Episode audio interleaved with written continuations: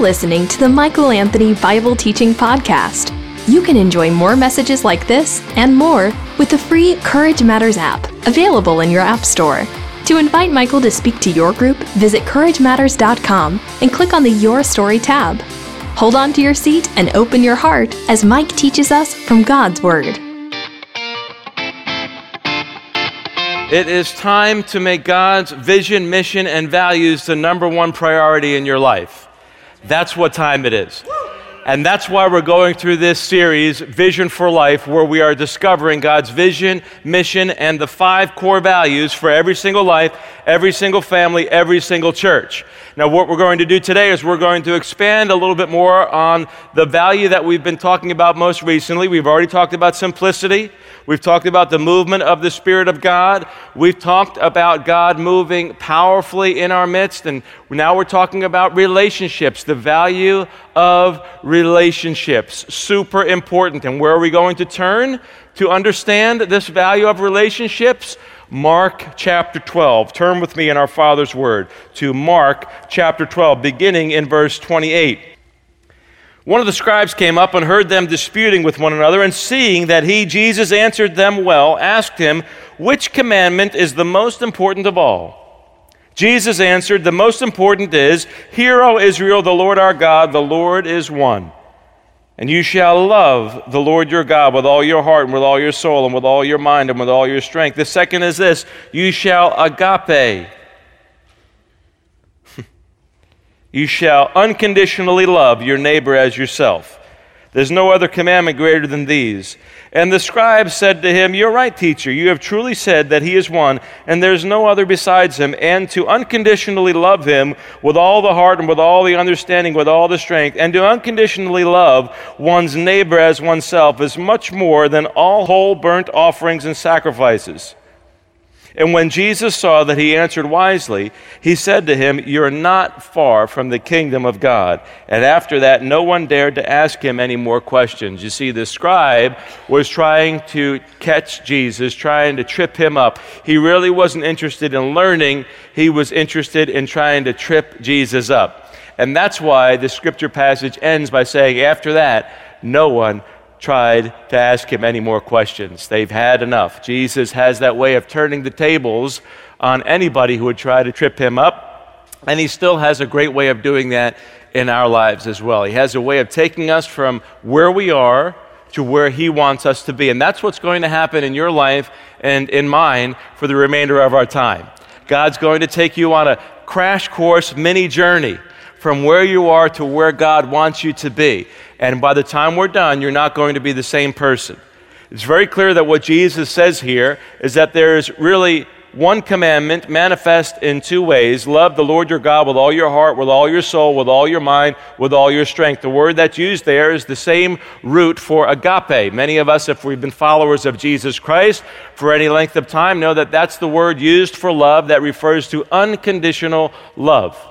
There are different words that could have been used in the original Greek language because it's very expressive, kind of like dinner at an Italian family on Sunday afternoon.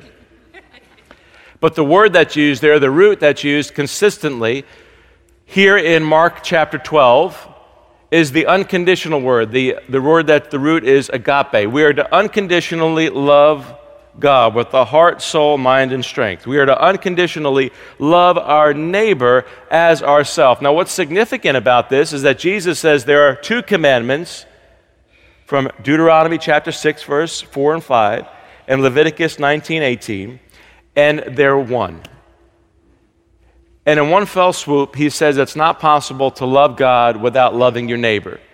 We could say that the way we love our neighbor is the clearest reflection of our true and authentic love for God, one way or the other, for better or for worse. And so let me ask you this question Do you desire to do great things with your life for God? Just by show of hands, do you desire to do great things with your life for God? Now let's ask that question again, but now I, I, I want to define the word great. For some of us, we might think, well, great means famous. No, I didn't say famous. If I meant famous, I would have said famous. Great does not mean famous. I'm defining great as significant, eternally significant, valuable things. Now, since I define great that way, let's ask that question again. How many of us, by show of hands, want to do great things for God? Now I'm going to ask you to translate the raising of your hand to the raising of your voice. And I'm going to ask that question again, and then you're going to have an opportunity to shout out, Yes, I do. When I ask the question, would you like to do great things with your life? Instead of raising your hand, you're going to raise your voice and say, Yes, I do. You ready to do it? You ready? How many of you would like to do great things with your life for God? Yes, Congratulate yourselves. We're getting outside the comfort zone and following the Lord with greater and greater passion. See, we are beginning to understand what it means to love the Lord our God with all our heart, with all our soul, with all our mind, and with all our strength. And in this particular easy situation, this easy case, with our voices as well. Turn with me now to 1 Corinthians in chapter 12, verse 27, because the question is how do we do great things for God? How do we do great things for God? Did you know that you can do great things for God? You can do great things for God. You can do great things for God. In fact, it's not just a matter of you being able to do it, you will be able to do great things for God. Great things for God. You. Whether they're famous or nobody this side of eternity, outside of the throne and presence of God, gets to see them, that's not the issue. The issue is that you, and I definitely mean you, can do and will be able to do to an even greater degree great things for God. And here's how it's going to happen. 1 Corinthians chapter 12, beginning in verse 27, he's talking about the body of Christ in general, and he's talking about individual members of it. If you've given your life to Jesus Christ as your Savior and God, you realize that Jesus Christ died on the cross for the forgiveness of your sins. And you realize it not just at a mental level, but at a heart level and at a life surrender level where you have given your life to Jesus Christ as your Lord, your God, and your Master and you realize that what Jesus did on the cross was for you. Should have been you up on that cross. Should have been me up on that cross. But it couldn't have been you up on that cross. Couldn't have been me up on that cross because you can't clean a dirty table with a filthy rag. You've got a sin problem. I've got a sin problem. Jesus didn't. And that's why Jesus could pay the price that you couldn't pay and I couldn't pay when you give your life to Jesus Christ in that way and you say, I surrender to you, even though none of us understands what surrender is all about the moment we first do it. It takes a lifetime to begin to understand that. But when you accept that Jesus Christ is God's uniquely brought forth sacrifice for the forgiveness of your sins and mine, and that God became flesh, that Jesus is God, and you give your life to Jesus and you accept the gift that God gave you through his sacrifice, you are individually a member of the body of Christ, the church around the world. And so Paul is talking to you. Now you're the body of Christ and individually members of it. Verse 28 And God has appointed in the church first apostles, second prophets, third teachers, then miracles or miracle workers, then gifts of healing, helping, administrating, and various kinds of tongues or languages. Are all apostles? Are all prophets? Are all teachers? Do all work miracles? Do all possess gifts of healing? Do all speak with tongues or languages? Do all interpret? But earnestly desire the higher gifts, and I will show you a still more excellent way. Paul is talking about greatness. Paul is talking about how you are going to learn to do great things for the glory of God. What you bought into in the beginning of our time. You said you wanted to do great things with your life. You can do great things with your life. Great things for the glory of God. You can do great things with your life for the glory of God. You can do great things with your life for the glory of God. You can.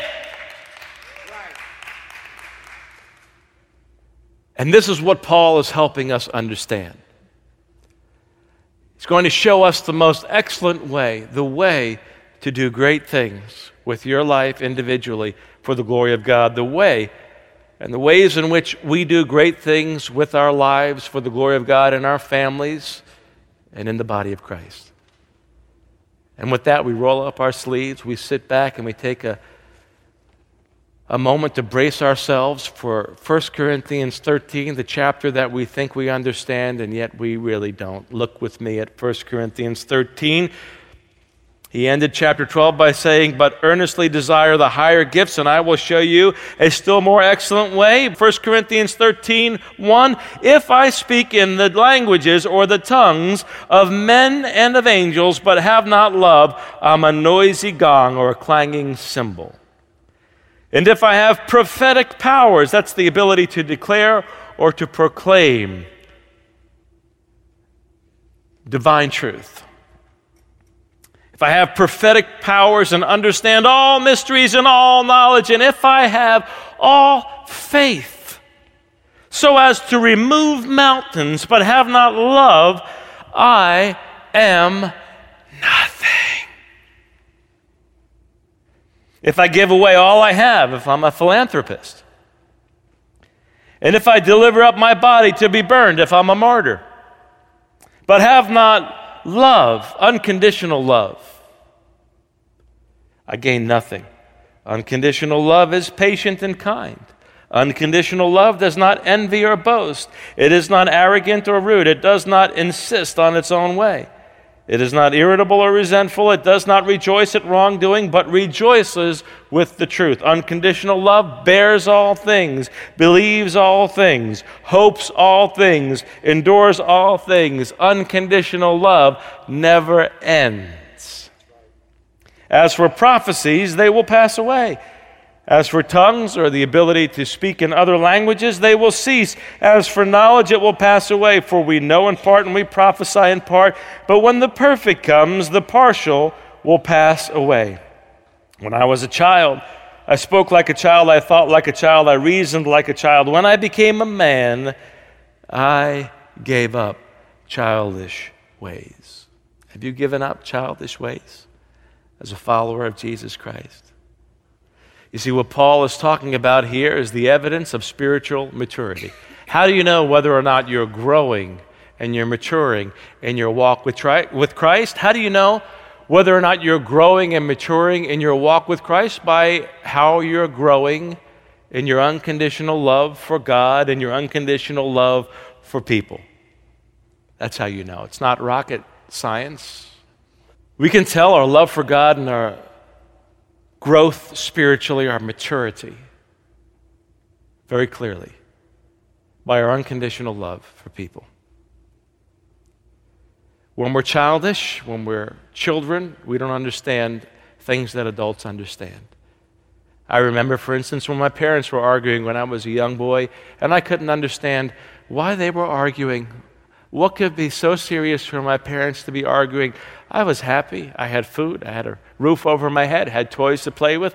What in the world could upset my parents to lead them to the point of arguing? And now, as I've grown older and have my own family, I understand the pressures of life. Don't you understand the pressures of life?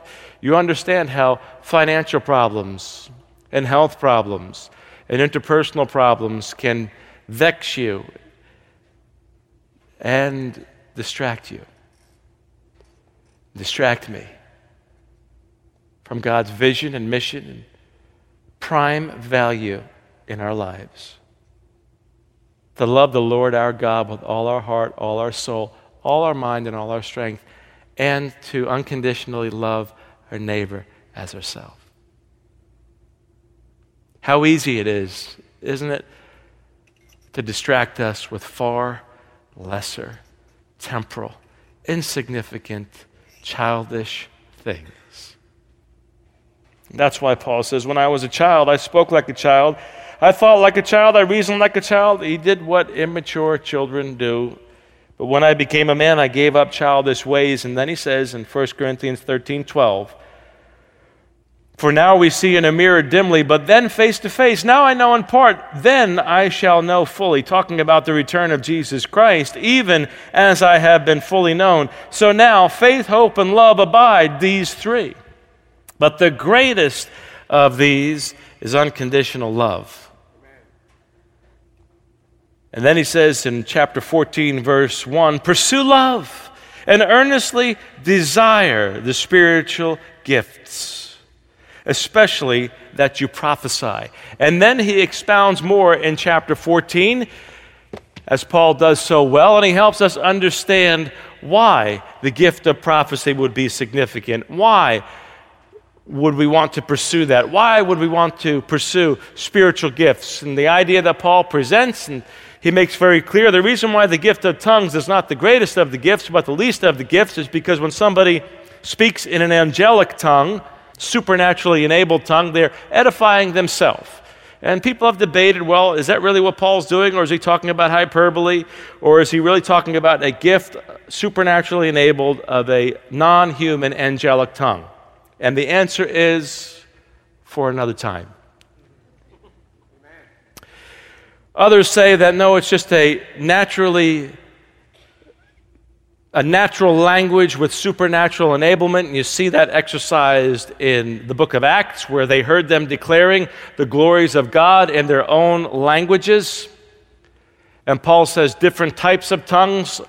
Others have speculated that Paul's not talking about either or, he's talking about both and. There's the supernaturally enabled ability to speak a previously unknown human language for the purpose of declaring the glory of God, and there's also the ability to speak in the supernatural enablement of a non earthly language, your prayer language. But what people don't seem to understand is what Paul understood very clearly. And this is where we get off and we chase rabbit trails. The point of what Paul is presenting here is that we're not to be enamored with the gift, we are to be in love with the gift giver. And the reason why he says, especially the gift of prophecy, because when somebody declares the revelation of God, declares the word of God, en masse to a group of people, guess who benefits? Not an individual, but all of the people. And the purpose of your spiritual gift and my spiritual gift, whether you have one spiritual gift or more, the purpose of every single one of your spiritual gifts is not to edify yourself. Don't go to a party and eat all the cake by yourself. The purpose of your spiritual gift or gifts and my spiritual gift or gifts is to give them away, to build up other people, to encourage so that the body, so that your family, so that other people that you interact with are built up and can see this Jesus who now we follow by faith, not by sight. That's what Paul is trying to help us understand. And that's why he says love must be the engine, it must be the fuel, it must be the fire, it's the coal in the furnace that activates your spiritual gifts and mine. Without love, it doesn't matter if you can perform miraculous signs and wonders, gifts of healing. The Apostle Paul is not speaking out of a hat, he's not speaking theoretically here. This is the guy of whom it's written in the book of Acts that they would place handkerchiefs on him. They would actually place handkerchiefs on the Apostle Paul. I don't know what size they were, but they would put handkerchiefs on the Apostle Paul, take them off, and then lay those handkerchiefs on sick people, and the sick people would be cured. They would be healed. So Paul knew a thing or two about miraculous power and gifts of healing. He knew about that. He knew a thing about prophecy and divine revelation from God. If you read his writings, he talks about receiving amazing revelations from God, things that a mere mortal is not permitted to talk about. He knew about those things. And yet it's Paul who tells us without love, those things are annoying noises. They get people into discussions about spiritual gifts without focusing on our part to exercise them in love, that gets people into theological debates and rabbit trails. If you don't believe me, go on the internet and see how people, in the irony of ironies, can debate this very passage of Scripture and call people some very unloving names and conduct themselves in very unloving ways, all in the discussion of spiritual gifts in the context of the love passage. Isn't that ironic? Aren't you thankful that you don't fall into that at any time? See, what Paul is trying to help us understand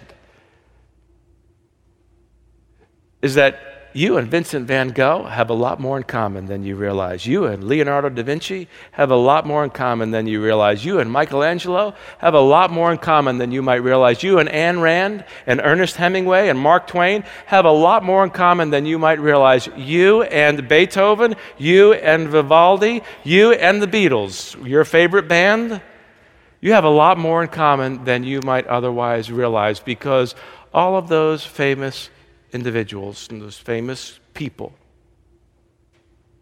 were known for masterpieces.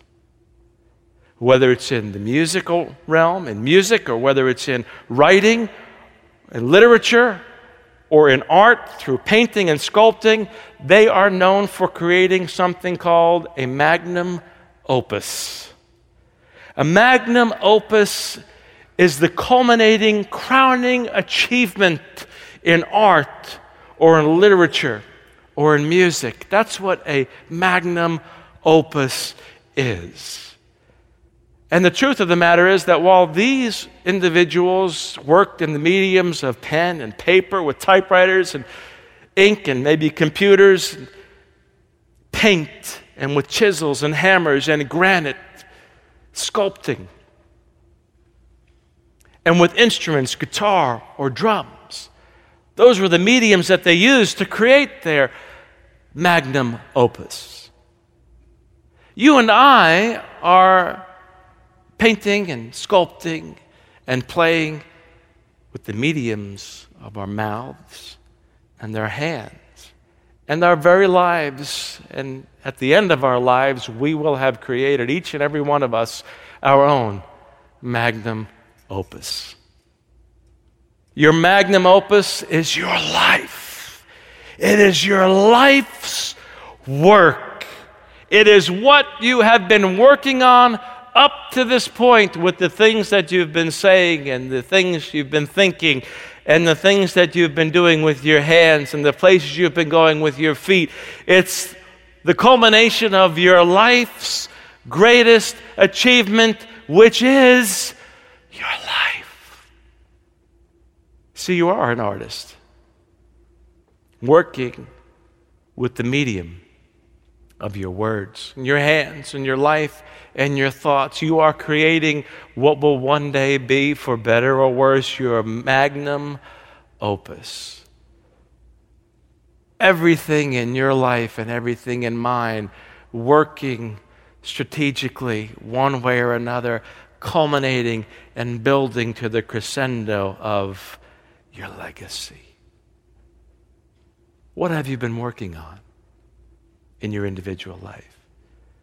What have you been prioritizing in your family? What have we been working on and prioritizing within the body of Christ? You know, it's amazing what Paul says here in 1 Corinthians 13. Look what he says in verses 1, beginning in verse 1. If I speak with the tongues of men and angels but have not love, I'm a noisy gong or a clanging cymbal. And if I have prophetic powers and understand all mysteries and all knowledge, and if I have all faith so as to remove mountains but have not love, hmm, I'm nothing. So as to remove mountains. You know, if we took a trip to South Dakota, we would see a spectacle that's quite a rarity. We would see a mountain in grandeur, an amazing mountain created by the finger of God, the voice of God who spoke it into existence. But this particular mountain is unusual. It's not just one that was created by God, it was shaped by man. I'm talking about Mount Rushmore National Monument. You know, this particular one with George Washington and Thomas Jefferson and Theodore Roosevelt and Abraham Lincoln. It's a masterpiece. It is the magnum opus of a Danish American sculptor by the name of John Gutzon Borglum, a Danish American sculptor who worked on that thing for 14 years. He was the primary sculptor, his son assisted him. And many consider Mount Rushmore National Monument to be John's magnum opus, a crowning achievement of his life. Did you know that he spent two years sculpting Thomas Jefferson?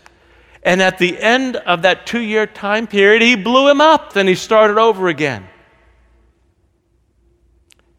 Crowning achievement to this day, it's a marvel. People come from all over the world to go see Mount Rushmore National Monument created by he and his son.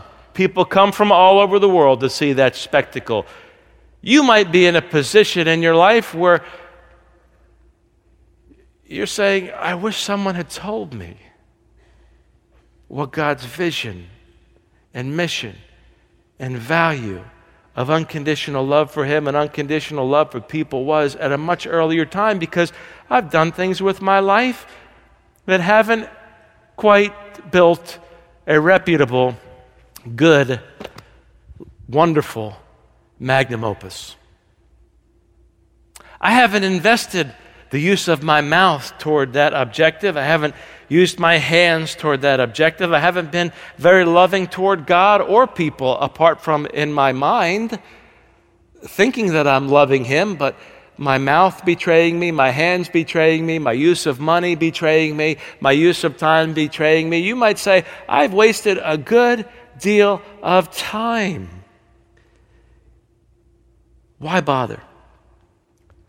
I'll tell you why you should bother.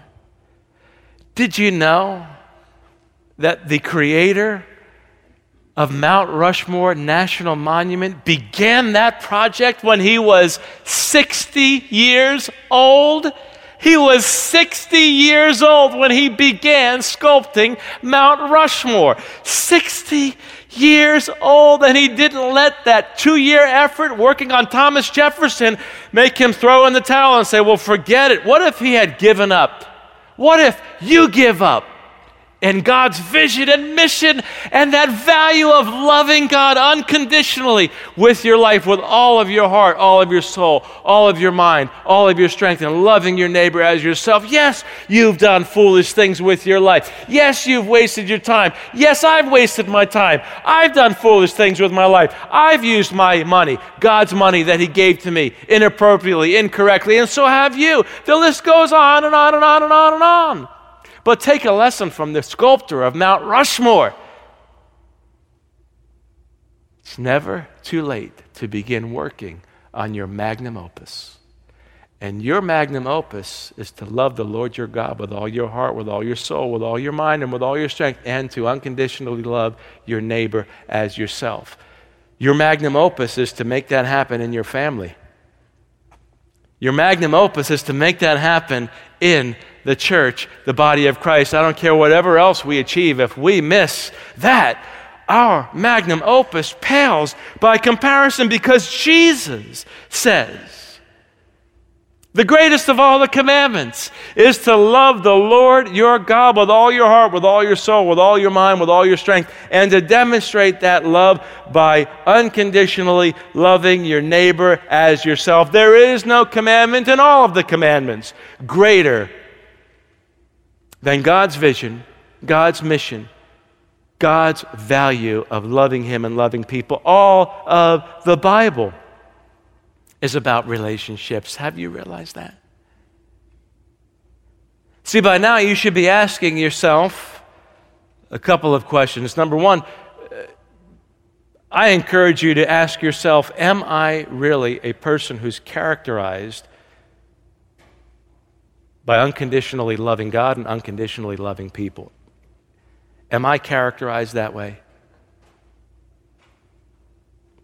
Ask yourself this question What am I known for? What is my reputation? And if you really want to get serious about it, and some of you might really want to get serious about this. Maybe most of us might really want to get serious about this in our individual lives and in our families and in the body of Christ. If you really want to get serious about this and you really want to have some accountability that moves you forward, some accountability that moves you forward, ask someone closest to you who knows you well. And don't shoot the messenger when they give you an honest answer. Ask them, would you say that I'm characteristically known as a loving person? Ask them, what would you say is my reputation?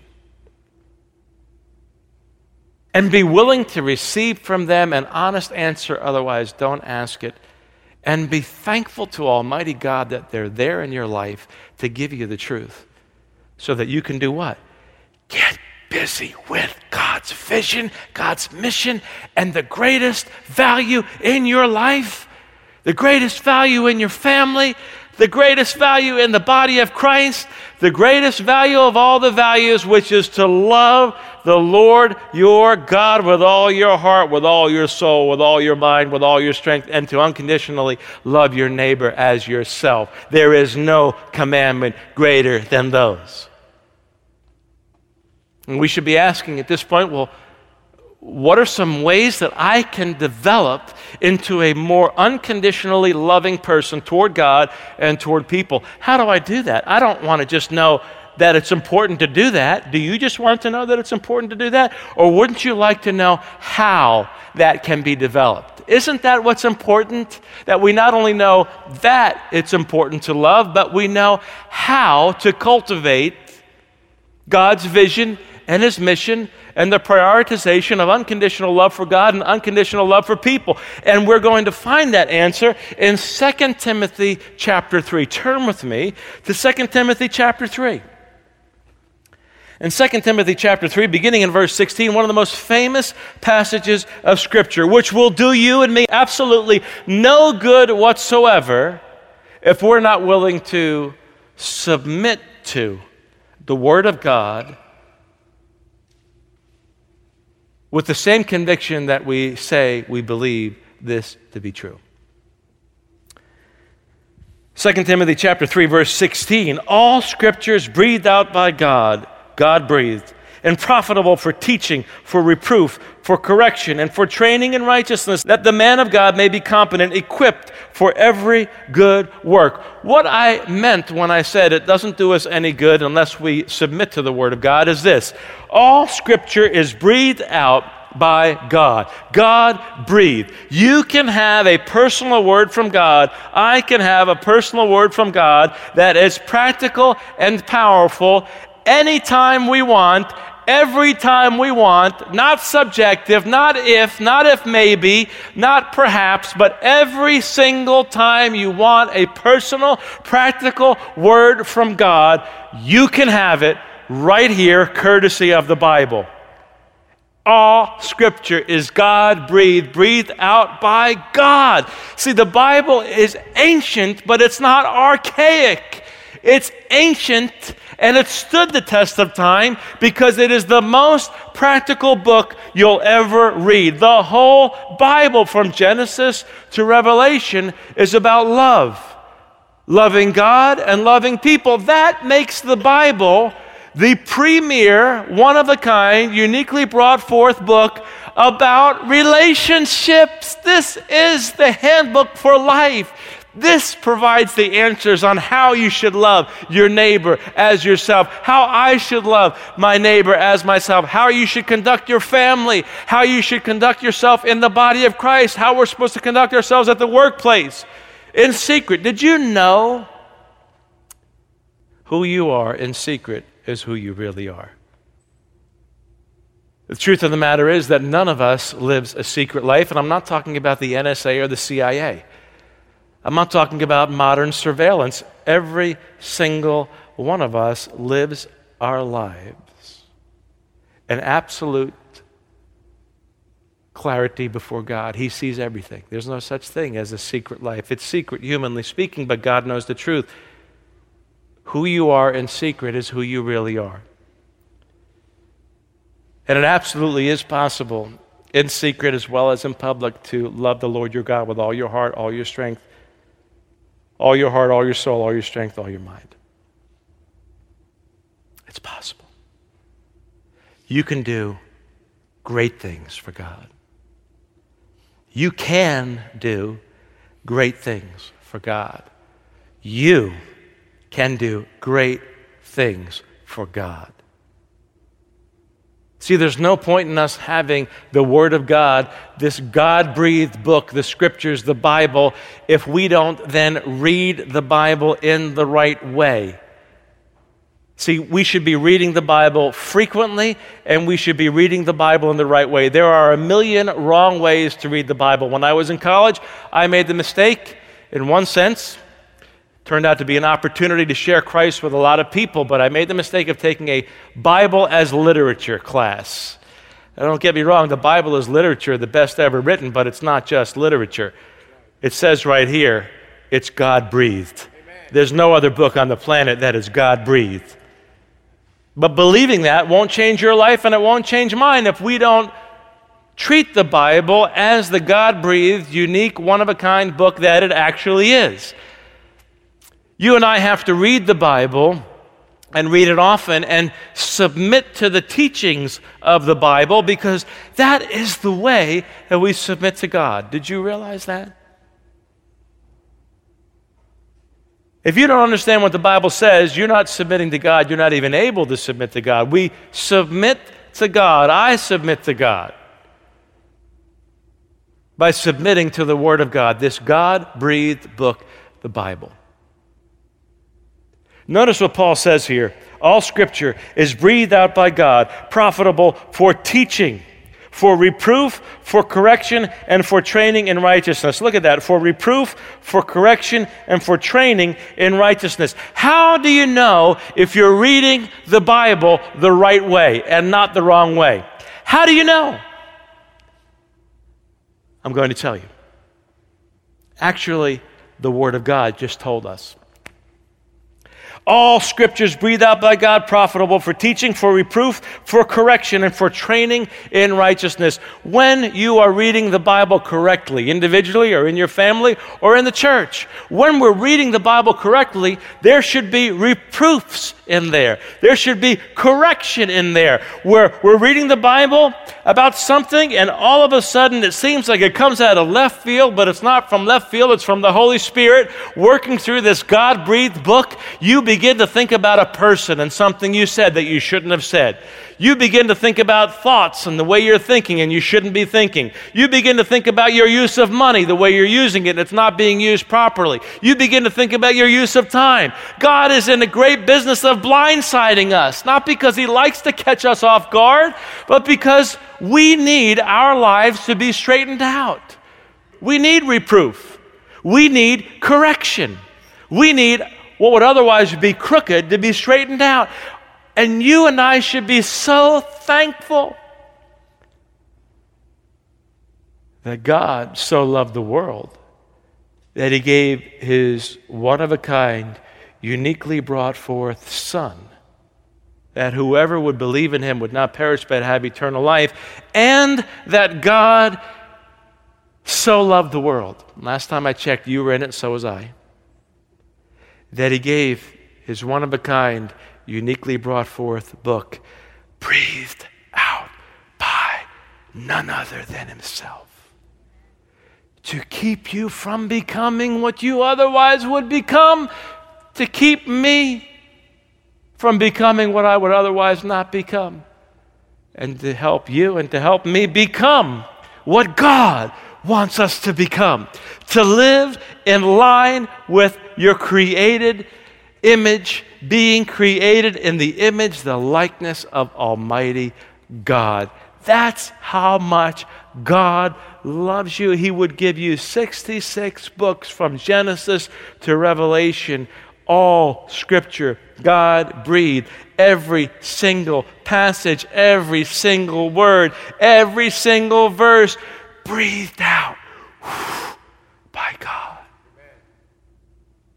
You can have a personal word from God as often as you're willing to tolerate it.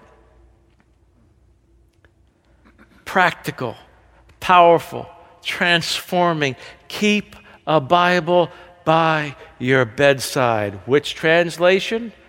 The best translation of the Bible is the one you read. Keep it by your bedside. Read it the first thing in the morning. Read it last thing at night before you go to bed, and you will begin to memorize passages of Scripture without even trying to memorize them. But you've got to read the Bible as the God breathed book that it is. Begin treating the Bible as the God breathed book that it is. Pay attention. Listen to what's being said. Listen in your car. There's many ways that you can listen to the Bible while you're driving in your car. Get a whole new experience. Pay attention while you're reading. Let it sink into you. And God, by His grace and His power, that word will marinate. Your heart will marinate in that word. Your mind will marinate in that word. And the word of God will begin to come out of you. It's a good thing when you're reading the Bible and you get reproved. It's a good thing when you're reading the Bible and you get corrected. It's a good thing when you're reading the Bible and you get convicted. That's from God so that you don't do what you otherwise would do and diminish what you said you wanted to do, giving great glory to God with your life. Secondly, I want you to take a look with me at Galatians chapter 5. Galatians chapter 5 How do we make unconditional love for God, unconditional love for our neighbor, the growing reality? How does it turn from just being a vision and just marching orders and just a value to a growing vision and mission and reality in our individual lives and in our families and in the church? Remember this truth that's found in Galatians chapter 5 verse 14 for the whole law this is the apostle Paul the teacher of teachers the super apostle the pharisee of pharisees this is him talking about the old testament of which he was an expert. He says for the whole law is fulfilled in one word you shall love the Lord your God with all your heart with all your soul with all your mind and with all your strength. No that's not what he wrote.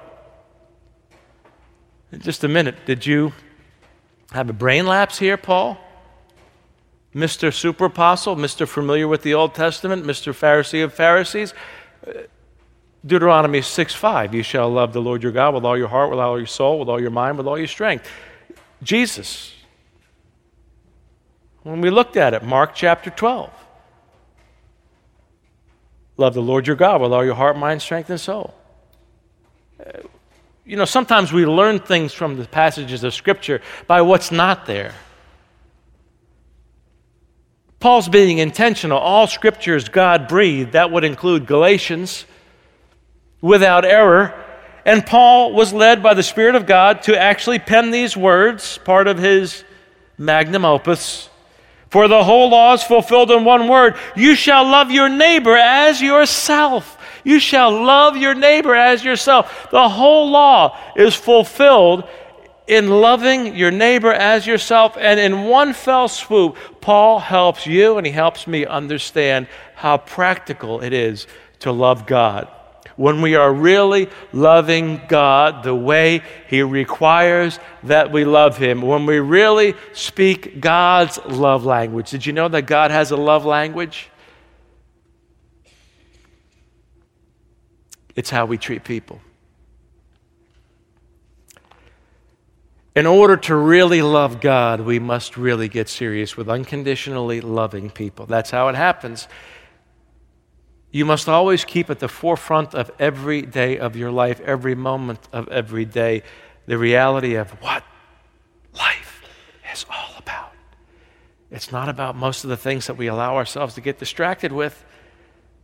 It's not. God's vision for your life, His vision for your family, His vision for our family, the church, His vision for my family, my life, this church, is that we love the Lord our God with all our heart, with all our soul, with all our mind, with all our strength, and that we love our neighbor as ourself. All of the Bible is about that. It's the original handbook for interpersonal human relationships. To make that a reality, never forget what life is about. And finally, look with me at 2 Corinthians chapter 5 beginning in verse 9. 2 Corinthians chapter 5 beginning in verse 9. We're going to look at verses 9 and 10. So, whether we are at home or away, whether we're here on earth or whether we're in the presence of the Lord, we make it our aim to please Him, speaking of God. For we must all appear before the judgment seat of Christ so that each one may receive what is due for what he has done in the body, whether good or evil. Now, in 1 Corinthians chapter 3, beginning in verse 11, Paul is talking similarly about this very same thing, this very same issue, the judgment seat of Christ. There are two judgments spoken of in the scripture ultimate judgments, in addition to judgments that we might receive in this world with the disciplinary hand of God.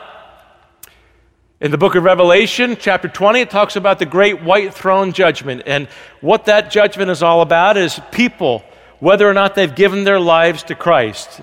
And you're judged at that great white throne judgment. And those who have accepted Christ go on to the second judgment, the judgment seat of Christ. Those who have rejected Christ go into the second death, the eternal fire, permanent separation from God. That's spoken of in Revelation chapter 20 and beginning in verse 11. But here Paul is talking about the judgment seat of Christ. It's the idea of appearing before a court where there's a judge sitting on this seat, the judgment seat. And this time it's not a human judge, it's the Lord himself, Jesus Christ. And in 1 Corinthians chapter 3, the idea is presented very clearly that there is rewards. Here Paul alludes to it in chapter 5 where he talks about it again. Rewards we will receive from the Lord. It's not a judgment of salvation or damnation, it's a judgment of receiving gifts from God for the way you created your magnum opus. In order to prioritize God's vision and mission and this value of loving relationships, unconditional love for God, unconditional love for people, you and I must never forget that there is a day coming when we will each individually appear before the judgment seat of Christ. That day's coming. It's more certain than tomorrow morning. In order to develop a deepening, growing, abiding, love for God. In order to speak God's love language, which is to unconditionally love people the way you want people to love you. We must always remember that one day we will appear, individual members of the body of Christ, we will all appear before the judgment seat of Christ, and then the artist of artists the writer of writers, the sculptor of sculptors, the musician of musicians, God Himself will judge the body of our work. See, you can do great things for God. You can do great things for God. You can do great things for the glory of God. Right now, you're in the process of creating your magnum opus. Loving the Lord our God with all our heart, with all our soul, with all our mind, and all our strength by loving unconditionally our neighbor as ourself. There is no commandment greater than these.